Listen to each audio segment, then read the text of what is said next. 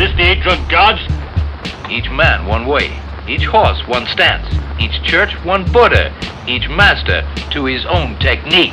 Welcome to the One Broken Cog Podcast. Join John and Brian as they share small adjustments that lead to major impacts. One Broken Cog podcast. Brian Olson here with my good friend and partner, John Lester. John, how are you today, sir? Excellent, Brian. How are you? Hey, shh, quiet, quiet. We have somebody from across the pond in the room. Be careful. Oh, my goodness. And I hear he has a very unique moniker. He goes by the Sales Samurai. So I'm very intrigued, John. I know you are too. This should be interesting. Let's get him, I'm telling Brian. you. So let me give you some background on, on the Sales Samurai. Now, his incredible Sales Samurai journey began in his 20s when he served at Her Majesty's pleasure in the British Armed Forces.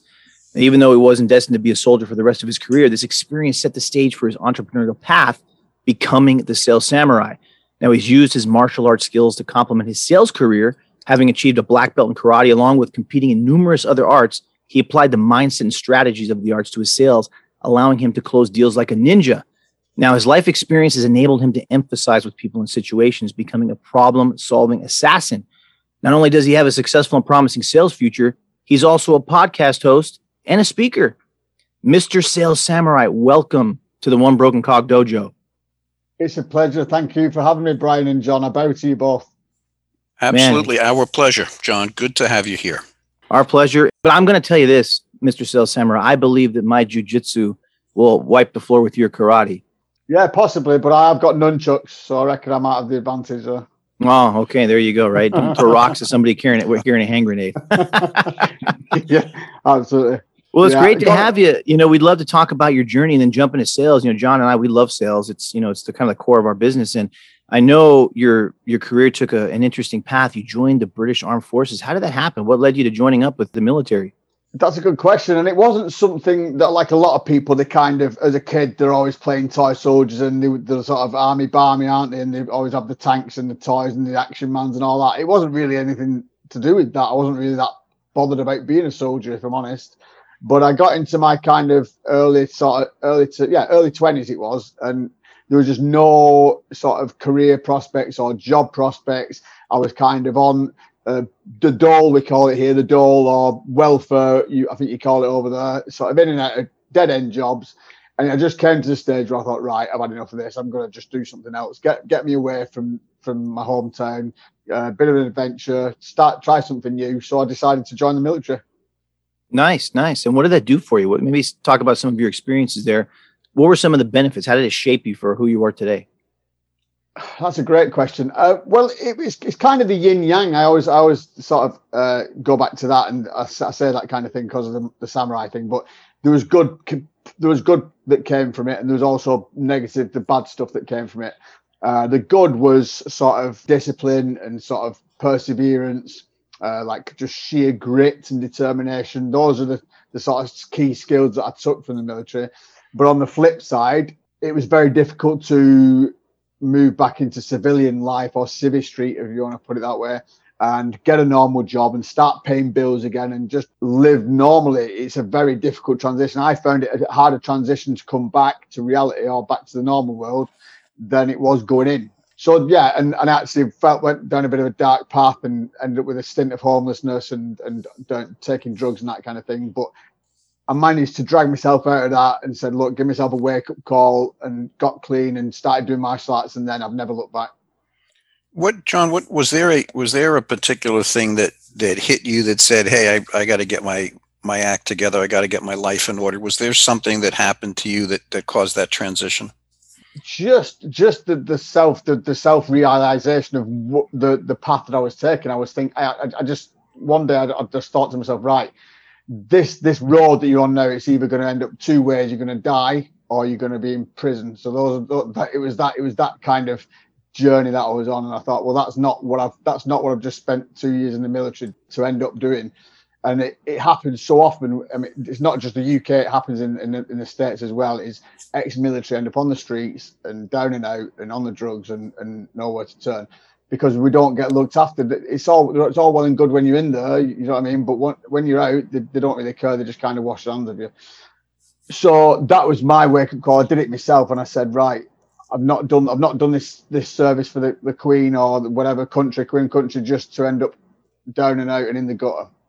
When that reality hit you, was there something you said, you know what, damn it, this is what I want to accomplish in my life? Did that happen to you also? Uh, it wasn't really kind of a light bulb moment in that respect. I just knew I had to change direction and, and focus some, into something. That's why it was it was quite good timing when I when I discovered the the karate instructing role that I could do because it was that once I started doing that and learning the karate, that was the discipline back in me. That was the kind of drive that I got. The fact that I was doing sales at the same time was was perfect because even though there wasn't a lot of money involved in it, if you speak to anybody that does martial arts full time, it's a really difficult industry to kind of make good yes. money from. Yes. But um, it gave me the strong skill sets of, of, especially cold calling. If you ever know anybody that's done any cold calling for any length of time, I did it for five years. So the, the they just sharpened every every part of my skills, every part of my sales process. So from from from obviously the knocking the door, building the rapport, to to actually closing the sale and everything in between. So yeah, the, those are the kind of the, the, the things that I've taken from it. And uh, yeah, if it wasn't for the martial arts, I would have never got into the sales. And if it wasn't for the the, the martial arts, I wouldn't have had the drive to keep going through the door knocking days. I have to give credit to people like Brian Tracy as well because he he was one of the kind of figures that helped me through uh, the door knocking because like the rejection and that kind of thing. So the positive affirmations in between each door i was always resetting. I was always talking positive before uh, before i knocked on that next door especially if i just had one slammed in my face i had to reset and, and get, my, get my mind positive to speak to that next person.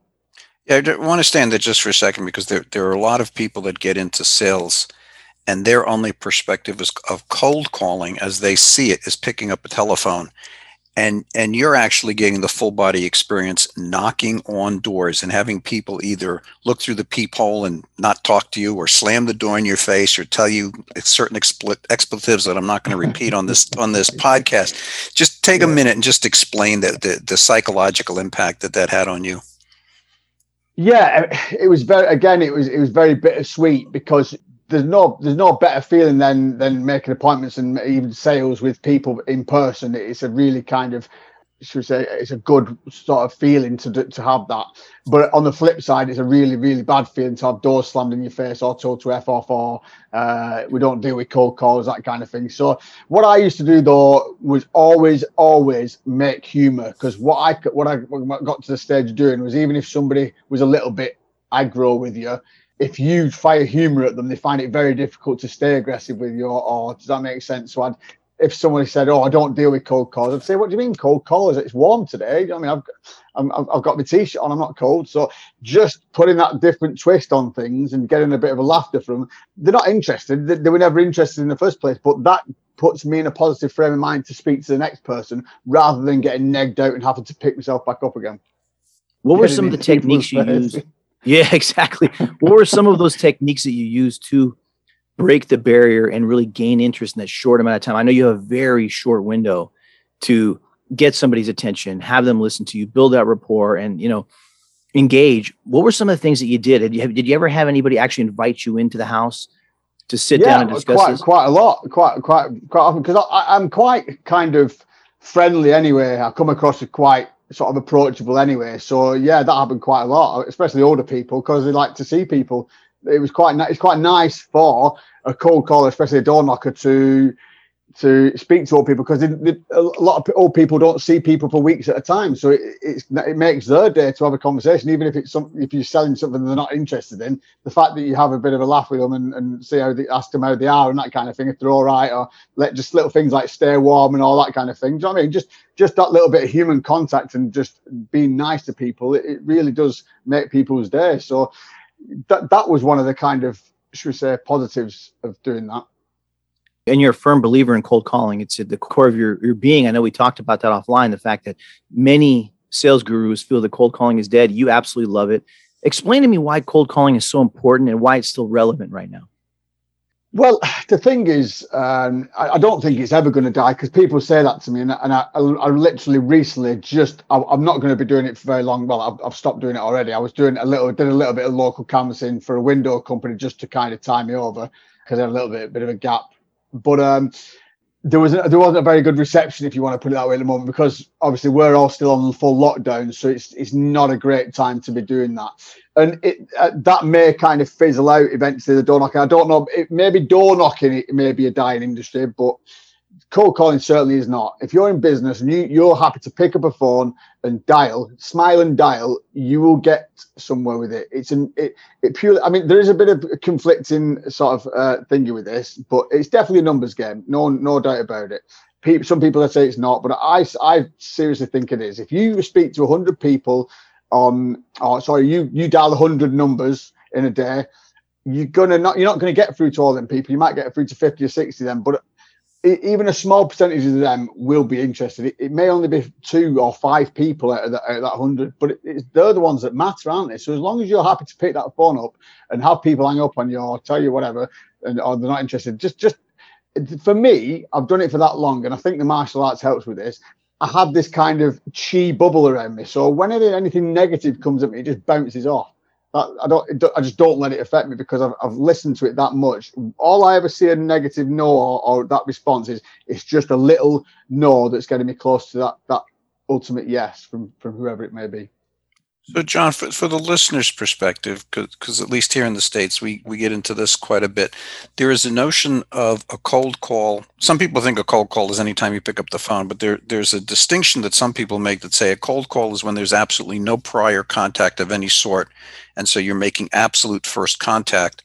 There's then the notion of the warm cold call or the warm call, which might have been preceded by a marketing effort or an email effort. So make the distinction for the audience, if you will, as to how you see those two things. Okay, well, for me, a cold call is I'm ringing a number that I found on something like LinkedIn or whatever, whatever source you look at. LinkedIn's a really good one, actually. So if you can find numbers or contacts from from LinkedIn, if you've sent them a cold email first, then it's no longer, a co- as far as I'm concerned, that's no longer a cold call because you've made contact the very first port of call when they don't know who you are, where you're from, what you represent, what you're selling, or anything like that, that is a that is a cold call as far as I'm concerned. Okay, appreciate that. Does it also have to do with the fact that you know if they're qualified or not? Like when you're looking at LinkedIn, you realize this is most likely the decision maker. This is most likely a fit for what I'm selling, or is it just again blanket? You're trying to go and penetrate the account, find who the decision maker is, qualify them to see if they actually are a fit for your product or services. Maybe you want to make that distinction. Yeah, that's a that's a good point. Uh, well, it all again it all depends on the industry. But say for example, you're looking for life insurance people or whatever. So you find a company, a life insurance company, and then you look at the the employees. So you, you're looking for the top guys, but it doesn't necessarily have to be the CEO or the founder. You could be looking slightly lower down, like the, the sales manager or the marketing manager or something like that, or the, the regional managers, something like that, because they've still got a bit of clout, haven't they? Those, especially if it's a if it's a Fortune 500 or a bigger company. A lot of these top dogs are going to probably have more decisions made than the actual top top dog, and especially with certain things like this. So you don't always necessarily have to find the founder. You could you can look slightly under that alternatively, if you're going to ring directly the, the company from a number you've found online, you're going to want to probably bypass the gatekeeper. So that, that's another, should we say, um, aspect of cold calling that needs to be looked at. No, absolutely. You make a great point there. Now, John and I, we have to get the elephant out of the room. The moniker Sales Samurai. How did you come up with it? Why did you name yourself this? Tell me about the name. Well, because I was doing cold calling or should we say learning sales at the same time as doing martial arts, I started to notice how many correlations there were between the two and the ideas, or especially for me, maybe not everybody, but for the the, the feelings I got and the way the way that I'd, I'd, put myself across or the way that I, I would look at sales was exactly the same way that I was looking at my martial arts. So I, I would be holding stances for, for a long time.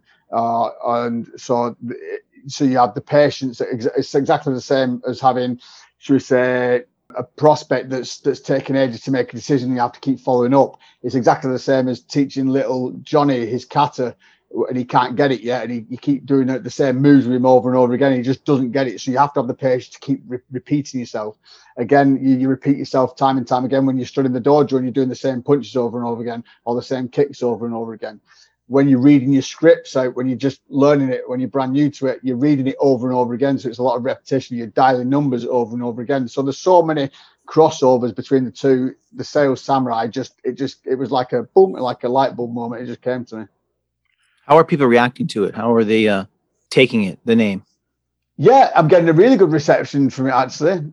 I mean, I've had the odd person that have said, "Oh, you shouldn't be using Japanese culture or blah blah blah," and it's like, Here we go, oh, huh? come on, get a grip. It, it, it's it's just a brand name. I'm not trying to make out that I'm some real life samurai swinging his sword or anything like. That. It's just part of what I do in it, and it ties in well. I'm a, I'm a an avid martial arts fan and practitioner, so it just makes sense to me and and what I'm what I'm trying to should we say represent and and I think that the the way that I go about things and the way I put myself across get, is is disciplined so it's it's just it just makes sense for what I'm trying to do it's not it's not supposed to be offensive to any Japanese people so if there are any Japs listening I hope that you're not offended by the fact that I call myself the sales samurai I love it. That was the best statement ever. And you know what? And if it doesn't work out, you can always become a sushi chef, right?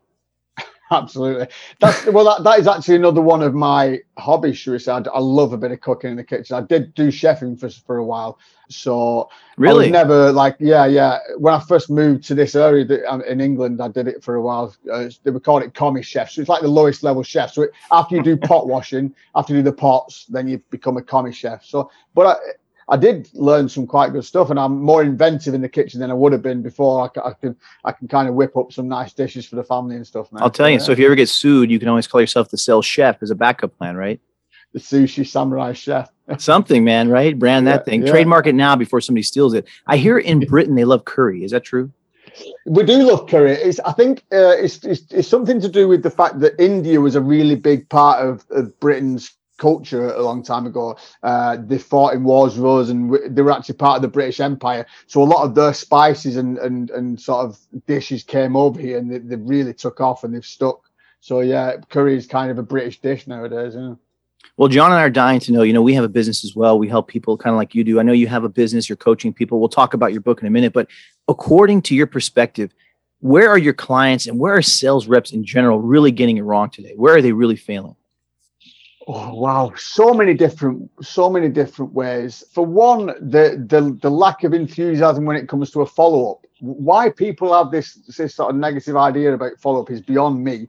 You're not going to sell people on the first port of contact. It's it's, it's a known statistics now, isn't it? It's something like seven or eight. I, I can normally do it in a lot less than that. Two, three is kind of my average but don't think that, that, that, especially if you're like say for example you're a closer you're, you're closing on behalf of people brand new closers seem to think that it's a what it's a one port call they're going to speak to them and close them on that deal and that's it. But it does happen don't get me wrong i've, I've had hundreds of one call closes because some people are decision makers and they're ready to commit. But lots of people aren't like that.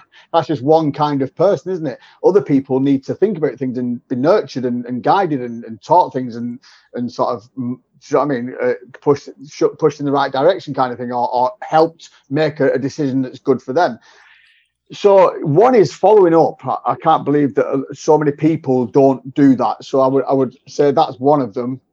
The other one is giving up too quickly. So the, I mean, I'm guilty of this. When I was younger, I think I did door knocking for about two weeks and I threw it in the towel, and maybe not even that, a couple of days.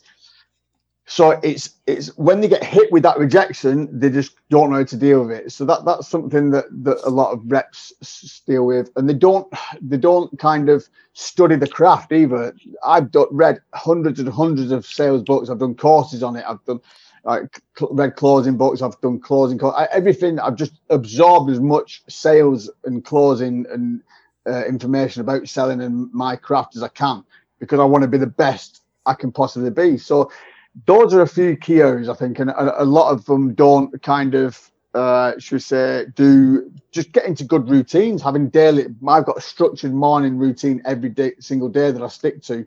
And say, for example, we're talking about cold calling. If, if I say I'm going to cold call 30 people in a day or 50 people in a day, I'm going to cold call 50 people in a day, regardless. I'm not going to ring five people and then get get peed off when one of them hangs up on me and not make any more calls because that that is that's that's defeating yourself, isn't it? You're not giving yourself the best chances for success. But that comes from your karate training, your martial arts training, doesn't it? yeah, that that could be that could be where I have the advantage slightly, but I, I would recommend that people this is something that can be taught. Uh, I would also recommend people uh, sort of take on some kind of discipline. It doesn't necessarily have to be martial arts, but something that's going to give you that kind of, should we say, uh, dedication and a bit of perseverance. Maybe it could be yoga or something like any kind of discipline where you're going to get that kind of mentality. Interesting. So, John, let, let me ask you this: from and I don't know how much you've looked at this. Is is the problem the the sales rep, or is the problem that we don't have a, a facility in the sales industry to actually sensitize potential sales reps to what the journey is really about? Yeah, I, I, I genuinely think it's a lack of, of understanding and a lack of guidance. For me, I'd be I'd be I'd be teaching them what I do and getting them to replicate. It. The thing is, you can only you can only lead a horse to water that you can't make them drink. So they have to really want to be a sales professional. That that is one of the key elements here. You're not going to make it as a, as a sales pro on on or in the one percent or, or whatever whatever you're trying to do if your heart's not in it. If you don't really passionately want to be the best salesperson you can be, that is one of the key factors. I think it's it's the same with any any kind of line of uh, work that you want to do. If you want to be a, a doctor or you want to be a, a, veterinarian or whatever it is, you've got to be passionate about it and you've got to be determined to make it. You know, so John, on the accountability front, as far as the follow up, the lack of follow up, yeah, on the back end of this, do you see this as a drive issue or an accountability issue? Meaning that the sales reps wants an easy win and they just want to move on to the next one, or their manager, leader, whoever it may be, the organization is not holding them accountable for not following up. What do you think? Again, I think that could be. Uh a, bit of both, depending on the on the situation. I mean, a lot of the stuff that I've done it's been kind of off my own back. But if you're employed and you're part of a sales team for a company, it could be a little bit of both. I mean, as the sales manager, you want to be kind of instilling that the need to follow up at least two, I'd say at least two times really, and then kind of what I, the, the the kind of protocol that I tend to use is so say for example I speak into to, to Janet about a 4K offer. She's she's, she's considering having having a, a service with us that's a 4K value. She needs to mull it over, so she's not quite decided. She needs to move some money around and and, and work out her finances. It's going to take her a week or so. So what I will do is I will book her a specific time that following week. So okay, Julie would, next Thursday at 3 p.m. Eastern do for you. Is that is that good for you? Get the time booked in and then ring her at that time. Don't ring her before then or pester her the next day or anything like that because that's desperate, that's needy you never, never, ever, as a sales professional, been needy or desperate or hungry for any sales ever. I don't care whether you've not made any money for six weeks. Just never do that. So if you book it in for that time, follow up at that time, and then speak to them again and say, "Okay, ha- hope you've had a nice week. Are we ready to move forward today?" Listen to what they have to say. Well, uh, not quite. Uh, I still need to do this and this and that. Okay, right. Well, how, when would you be ready to move forward then? So you, you're kind of giving them another chance and then if they book a call in for another two days or something, again, make, do the same process where you book in the specific time and then you, you send them the link or whatever it is, or, or call them. And then that second time, if they're still not ready, then I'm going to put the ball back in her court. And I'm going to say, okay, Julie, well, I think you, you're obviously not ready at the moment. Why don't you give me a shout when you're ready to move forward? I'll leave you my email address or my contact number. So that way you're not pressuring them you, you, you're giving them back a bit, you're giving them back a bit more breathing space, and that way, a lot of the time they will come back if they are serious. Other, otherwise, there was an underlying issue that that wasn't quite covered or you didn't quite get to, and then it's kind of not going to happen anyway. But that that's the best course of action, and I I get a lot of people follow up and and, and sell that way. Why do you think people are so averse to cold calling? Do you think it's more of the business mentality that the businesses want to set themselves up with solid marketing to tee up warm leads for their reps, or do you think reps are just kind of unionizing and saying, "Look, at the cold calling is dead. We're adamantly against it. We want a solid marketing strategy. We want softballs." What do you think? Why are so many people shifting to the non-cold calling approach? Because everybody wants an easy life. That's what it is. Nobody nobody wants to pull the roll the sleeves up and, and get stuck in anymore. That's what it is. They want they want the, the warm, toasty, ready to convert leads. They don't want to know anything else. they want the they want the systems in place with the with the funnels and the, and the, whatever it is, whatever it takes to get them warm, cozy, ready to buy leads.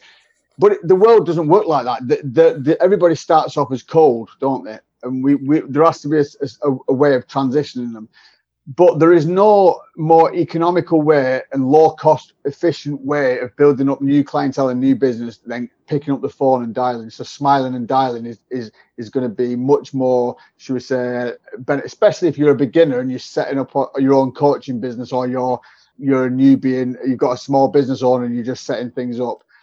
If you are prepared to do that what I will always say as well is is the boss should should be in a situation where they're happy to do that. That's why anybody that I'm coaching, if I'm coaching someone on cold calling, I'll, I'll cold call for them.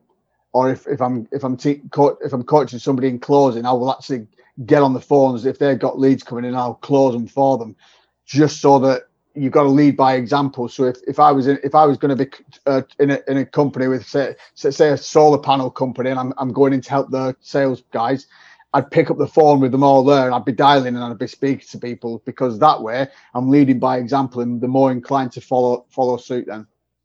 Interesting. Yeah, yeah, yeah very very interesting interesting stuff. Because I, I think and, and Brian, we should we should find some of these uh, no cold call gurus and and we should get them to um, yes have a a let's say a lively conversation with John on the line one day because there are a lot of people that that will say that it that cold calling pure cold calling is one of the least efficient, most costly ways to generate new customers just because of the amount of time it takes. And one of the other, and I'm not sure if it's true in Europe as it is in the United States, but one of the biggest issues that voicemail has created is that people hide behind voicemail.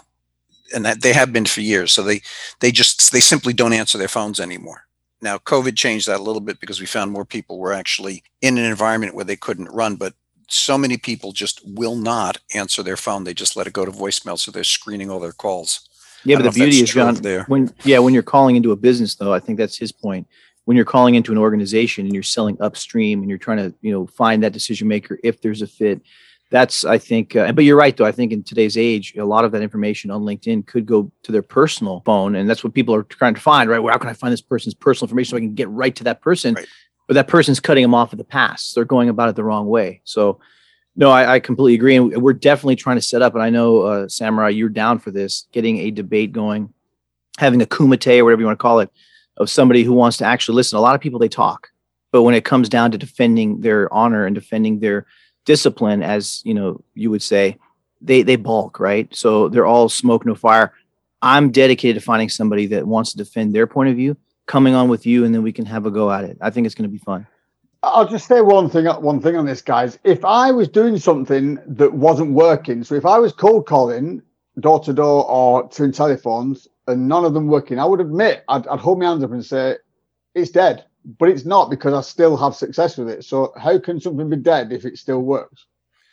I think part point. of the issue, John, and maybe you can comment on this. Part of the issue is that people look at this from a macro perspective, there, there are certain things that you would you would simply never door knock for, and there are certain things that really work to door knock, and and maybe people aren't understanding that this is very situational, and you really Absolutely. have to understand the market to understand whether cold calling is the right approach or not.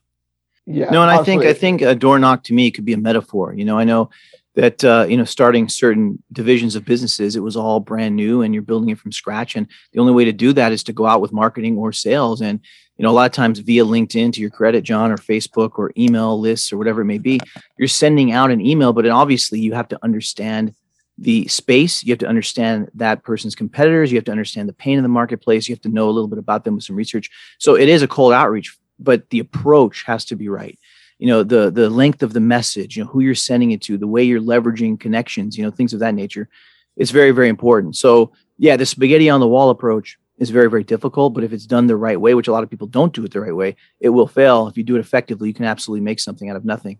But um, you know we're all about calling out bad actors here samurai. And you know i know you know the space you know we're all living in it. Would love for you to talk about some of the biggest most ineffective scumbags out there that you know, peddle these things that have no idea what they're talking about, who are getting it completely wrong. Would love for you to kind of talk about that. And then maybe you want to call somebody out. Maybe we call them out right here now. We get them on the show and then we have a throwdown.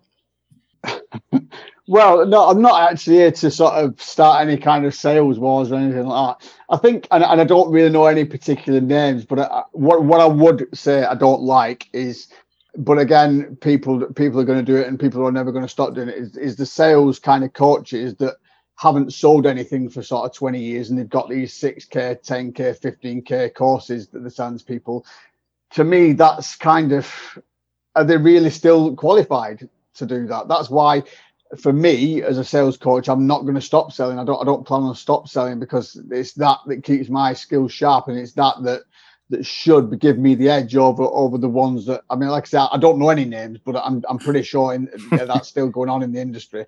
You're, you, you're uh, conveniently forgetting their names, huh? well, to be honest, I, I, couldn't even think of one off the top of my head, but I'm sure they're out there. So, what about uh, that? Yeah, weren't you um, getting into a spat with somebody online about cold calling? You, you were well, talking about that. Yeah, I, this was a guy. Well, I, I, wouldn't say it was a spat. He he was he's like a he's like a digital marketing guy, and we were, we were both oh. in uh, we were both in uh, in Clubhouse, and he he's just one of these that I think he, I don't know if he was saying cold calling is dead, or but he, he was kind of anti cold calling, and he was like because he, he, he just wants warm leads, and I, I do understand it, but I think uh, to, to, you, you need to have different avenues. So, say for example, you're a, a, like like a windows and doors company or a solar solar company. I still, think, especially solar panels and stuff like that, I still think door to door is going to be is going to give you a lot of a lot of. Uh, if if you've got a good door canvassing team, you're going to get a lot of success from door canning on with in that industry still to this day and, and cold calling on the telephone as well. To me, I don't differentiate the two. The, the, the similarities are, are, practically the same whether you're knocking on a door or whether you're cold calling. So, say for example, I had I was doing a, a door a, a, day of canvassing on the on the streets. I'd say, right, I'm going to knock 50 doors today, uh, and I want to get five appointments. Blah blah blah. So I just think the same with the calls. I'm going to make 50 calls today, and then because the numbers are kind of similar. The the the the, the so should, should we say 20 people had answered the door. 20 people had answered the phone. So the numbers kind of cross over. So there's, I don't really differentiate between the two. It's, it's all cold calling. Nice. You gotta love those keyboard warriors, huh? Somebody talking about something you have no idea what they're talking about. It's uh, you gotta love that. Yeah, I mean, like I say, from his point of view, I can understand how they think, but he's never done any cold calling, so he's not he's not gonna have any any knowledge of it. So that they're just ignorant. People are just ignorant. It's like I think we're all a bit like that. We we all it happens in the martial arts. Let's, let's talk about the martial arts. If you've been if you're a taekwondo third third degree or whatever whatever it is, you're going to think your art is the best and it's the only way to go, isn't it? And you, you wouldn't even entertain sort of thinking about karate or, or Muay Thai or something like that because you kind of one track man. It's a good thing in a way because you, you you kind of should we say, uh, faithful to your own discipline. But I, I'm a bit different with that. I, I like to do different arts. I've done, I've done karate, I've done Muay Thai, I've done traditional boxing, and the beauty of that is I can use those different techniques to suit me when it when it feel like it. So with, with this point. guy, he's, he's, he's, a digital marketer, but that that's it's, his one track mind about digital marketing. So that that's the only thing that works as far as think, ah, cold calling that's dead. I won't do that or whatever. Or, I wouldn't do cold email or whatever. He just diss everything else, but they all work. So what I would say is is for a functional business to work, why not why not have a couple of guys doing cold calling and a, and a digital marketing team as well, and, and and have have them work together rather than like brushing certain ideas often thinking that you only use one one system. Well, the good the point is, and I see a complete correlation between the martial arts and sales because if you look at martial arts, like we were talking about early in the podcast, the early UFCs, right? You had jujitsu and you had Muay Thai, and you had boxing and wrestling, and who's the best style, right? And we all knew jujitsu won in the early days, but now everybody's a complete martial artist. They have every discipline down to a science and they use it where applicable, depending on their opponent, depending on the opening, depending on whatever it may be. Now it's the same thing in sales. There's many different methodologies and everybody peddles their their system and the way they do business. And you know, there's good out of most of them. And if you use them where applicable, you know, when applicable, it works so no, I completely understand the correlation, and I think it, it's true. You want to be well rounded, and you, you know, that's the most effective way of going. So I completely agree with that. Absolutely. So John, what what prompted you to um, sit down and go through through the laborious process of writing a book? well, if I'm honest, uh, it was it was something that I thought about for, for many years, and it's not like it's not like War and Peace of Sales or anything. It's a relatively small book. It's only got I've got it here actually, so it's only it's only like 123 pages front to back because I didn't want to go on and on and on about a, a topic like this. It's, it's, it's literally supposed to be a no fluff, uh, packed with with value bombs and, and golden nuggets for either a brand new sales uh, rep or somebody that's kind of seasoned as well. I'm I'm open to kind of appeal to to anybody, even coaches. Or I, I think that anybody in the business entrepreneurial world should have a, a, a, a little bit of an understanding of sales. So that's it, the reason I did it was because I thought about it for many years and I wanted to share my knowledge, and I just thought right, I'm locked down. We've, we've been locked down here over here forever. It feels like a prison sentence. We're still on lockdown now. So I thought, well, what, how can I positively make an impact while I'm locked down? So I just sat down and I thought, right, let's go. I've been planning this for ages. I got some tips off some other authors on how to do it. Ben Gay, you, you must know Ben Gay, sales, sales guy with the closers. He does the closers series. He he said that I should have a, I think he called it his North Star and it was a good idea actually, and and name each chapter as well. So I sat down and I named each of the chapters, and I had a North Star, which was the very last sentence of the book, and then you're always aiming to the North Star. What was what was the biggest difference do you think that you put in the book that you didn't find in anybody else's material or that you hadn't found as as you were learning the trade? Well, it's just my the, the, what I what I what I wanted to do with it was take some of the the sort of skill sets and the, the strengths of, of others that I've that I've followed along the years, like Brian Tracy and Tom Hopkins and and Grant Cardone and people like that. But but the beauty of sales is I put my own personality into it and I put my own twists and I also put my own strategies in there, things that aren't, haven't been done by other people that are. So it's kind of a unique blend of of other sales samurais, if you want to put it that way, and and my, and my own sort of. Uh, but but what I what I like about it is I've, I've, put a bit of my background and a bit of my story as well. So it's it's kind of a story stroke sales tactics and and uh, strategies book. Awesome, Samurai. Well, it's been fantastic. Any last words of wisdom or thoughts you want to share with our audience before we wrap up? Yeah, what I've what I've started doing, I've, I've kind of came, come up with my own, should we say, saying that, that that keeps popping up into my head, and it's you can be your own best friend or your own worst enemy. The choice is yours. So what I mean by that is it's all about what you tell yourself in your head, isn't it? I mean, many years ago, I, I told myself that I couldn't sell. And, and obviously, if I'm telling myself that I can't sell, then I can't sell. But if I start telling myself, there's a great book by Og Mandino, the greatest salesman in the world. So if I start telling myself I'm the greatest salesman in the world, I may not become the greatest salesman in the world, but I'm going to be a damn sight better than if I didn't tell myself that. I love it. Fantastic. Now, Samurai, one last question, just a funny personal question, just to get to know you a little bit better. So, you're going to move off of England onto your own private island, okay? You can only okay. bring one book, you can only bring one movie, and you can only bring one album. What would they be? Oh, wow. That's such a tricky question. Um, it better be your own book. no, that'd be that'd be too boring. I think I don't think I'd want to take me on. oh, there goes. Um, um, well, probably a book that I've not read yet, but I, I, don't know which one. If I'm if I'm being honest, there is a list of ones that I want to read, but um, I'm I'm actually studying Kabbalah at the moment, so I would say a, a book on Kabbalah. The movie I really want to watch. I don't think it's out yet, but the remake of uh, Exorcist. I think that's going to be a cracking film. So that they're remaking that. that? Oh, that's yeah, sacrilege, yeah. man. That's blasphemous, man. No pun intended. How can you outdo no, the original? Are you kidding me? Well, I don't. I don't think you can. Out, you can never outdo it. But I, I wouldn't mind seeing a modern twist on, on what, what they did. The, the trailer looked okay as well, so I'm quite looking forward to seeing that. And what was the other one? The what, album. Movie album. Wow. That's, that's right. You're a rock and roll guy, right? You love rock music. Well, I don't know. Actually, I'm, I'm quite a, a, mixed bag. I like 80s stuff, so I'd say like something like the best of 80s or something like, or uh, Fleetwood Mac or something like that. Some Duran Duran, right? yeah, why not? Awesome. Samurai, it's been amazing. Have a great day. You know, John, I had a had a blast here, right, John? Yeah, thank you, John. Absolutely fantastic. And I wish you all the luck in the world. And uh, please just be careful with that sharp knife.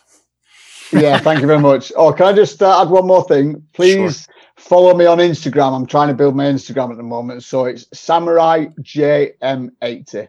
Yeah, how do people follow you? How do people get in touch, buy the book? Yeah, I mean the book's available on, on Kindle, Amazon Kindle, and, and it's on paperback as well. I think it's about twelve bucks over there.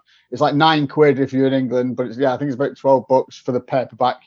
I think it's really, real next to nothing for for the for the Kindle version. And uh, yeah, just I mean, I'm on. I've got my own YouTube channel, The Sales Samurai, where I, you can see all the the videos. So the the podcast gets uploaded there. I'm on LinkedIn. Uh, Facebook. So yeah, but if you're going to follow me on social media, please make it Instagram first because that's what I'm trying to kind of uh, get my should, should we say brand built there. Makes sense. Sounds good. And they can and, and they can find you on uh, Clubhouse. Absolutely, yeah. If you're on Clubhouse, it's Samurai 80. Okay. Thank you so much. It's Been an absolute pleasure, gentlemen. Thank you. Cheers. Take care. Take care. Thank you for spending time with us today. We encourage you to join the many businesses that we have helped to achieve their objectives, align their departments, and increase their revenue. You can start by reaching out to us at results at onebrokencog.com. Together, we will make small adjustments that will lead to major impacts to your business, your culture, and your bottom line.